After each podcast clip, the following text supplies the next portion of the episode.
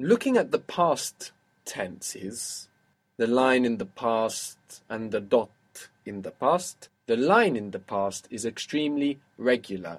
We only have a few odd irregular verbs for the line in the past. Ser is one of them, and we can remember by thinking of an era. So, what is the base for ser as a line in the past? Era, Era, good. So this means I was, you formal were, he, she, it was as a line in the past. How would you say we were? éramos, Éramos, good. The accent doesn't move. Éramos. They were or you guys were? eran, Eran. And you informal? eras, Eras. Good. We had the line in the past of ir, which was a little bit like a mix between the aba ending that we have for ar verbs for the line in the past and the ia ending that we have for er ir verbs in the line in the past. So what was I was going from ir? iba, Very good. Iba. We were going.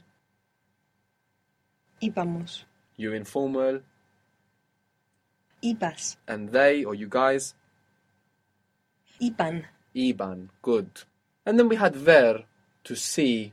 How is I see in the present? veo, Veo. And this extra e that it keeps for the I form in the present, veo, carries over into the line in the past. So I was seeing, you formal were seeing, he, she, it was seeing is veía, veía, veía. So we were seeing, veíamos, you informal, veías, and they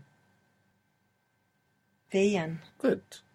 So the line in the past is a very safe tense. We just have a few irregular verbs, but for the rest, we can be very certain that taking off the r and putting aba or taking off the er ir and putting ia is going to give us the result that we want.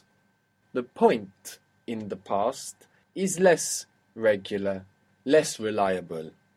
There are a group of verbs in the dot or the point in the past which are irregular, but they all do something very similar. Now, most of the verbs in this group are got verbs, but not all of them.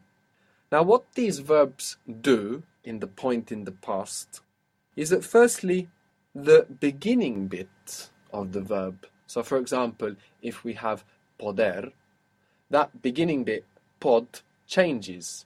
And we already saw this. We saw, for example, they were able was pudieron. So that pod changes to pud. Here it's a little change, but there are more drastic changes with other verbs. So this is the first thing. The base of the verb that is left once we take the endings off changes. Sometimes radically, sometimes a little bit like here from pod to pud. The second thing that they do is that they use a mixture of the point endings from ar verbs and from er ir verbs. They use a mixture of the two endings from both sides, but always the same mixture for each of these irregular verbs. And the third thing they do is to not have the accent on the endings. So, firstly, let's revise the point in the past with hablar and comer, just to refresh what are these endings. So, we have hablar, to speak, and I spoke is hablé, good. And he spoke, or she spoke, or you formal spoke, habló, habló. And then we had to eat, which was comer, and I ate, comí, comí. And he ate, or she ate, or you formal ate, it ate, habló. And then with comer, it's comió, comió. Good. Back to hablar. How was we spoke? hablamos, Hablamos. Good. Same as the present tense. And they spoke? hablaron, Hablaron. And you informal spoke, which in the you informal version we hear that informal S and the informal T in the ending. Hablaste, Hablaste. Good. Back to comer. How is we ate? comemos, comimos, Comimos. They ate, or you guys ate. Comieron. Comieron. And you informal ate. Comiste. Very good. Comiste. So that's the panorama of our dot in the past. But these irregular verbs use a mixture of these two groups for different endings in the point in the past.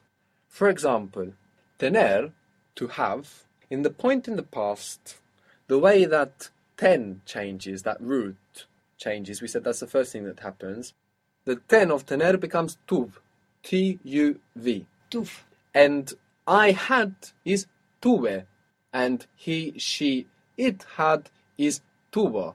So we're not accenting the endings, tuve, tuvo. So where are these two endings coming from, e and o? Are they coming from the ar verbs or from the er ir verbs? Ar. Good. So we have tuve and tuvo. So these two endings for I and for he, she, it, you formal come from ar, and the rest come from er ir.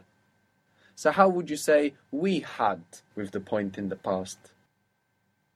Tuvimos. Tuvimos. And you informal? Tuviste. Tuviste. And they Tuvieron. tuvieron. Good. So now that we've worked our way through this one verb, all we need to do for the other ones is to find the base, the irregular base for the verb, and then we know what to do with it. What was to be for states? Estar. Estar. Now, I was, the point in the past from estar is estuve. So it's nice to look at tener and estar together because we have tuve for I had and estuve for I was. Estuve. And I wasn't? No estuve. Good. He was, she was, you were, formal. Estuvo. Good. We were, Estuvimos. estuvimos. You were, informally, Estuviste. estuviste. Where were you? ¿Dónde estuviste? ¿Dónde estuviste? They were, you guys were, Estuvieron. estuvieron. Where were you guys? ¿Dónde estuvieron? Good. ¿Dónde estuvieron? So whilst we have these irregular forms, which need a little bit more effort, many times you can just use the line in the past instead. So if you say something like ¿Dónde estuviste? Where were you? And here we're using a point in time, so maybe it sounds like where were you in this precise moment when we needed you? But even even so, we could still just use the line in the past to get around this irregular tense. Now, we don't want to avoid it forever. Uh, anything that we don't control of the language will end up controlling us. Anything we are uncertain of, that we don't take the control of, will control us. But many times you're in a conversation and you don't have time to find that irregular form. And maybe you want to worry about it later and check and think about what it was. In that case, you can just turn to the line in the past, donde estabas, instead of donde estuviste. So how would you say I had to go using this point in the past? So how is I had using the point in the past? Tuve. Good. So I had to go? Tuve que ir. Good. So to que ir, you would want to use it if you meant that in one precise moment, you know, something happened and I had to go. To que ir. But you could also use the line in the past and not have any problem there if you wanted to avoid this irregular tense just to get the meaning across. So you can just say tenía que ir, which is regular, to avoid using this irregular tense. What was to say or to tell? Decir. Decir or contar, but decir we are working with for now. So des becomes dij in the point in the past. Dij. D-I-J. Now if we follow what we did with the other verbs, we can find all of the different versions. I said, he said. So let's work our way through it. What is I said? Dije. Dije. He said. Dijo. Good. We said. Dijimos. Dijimos. Good.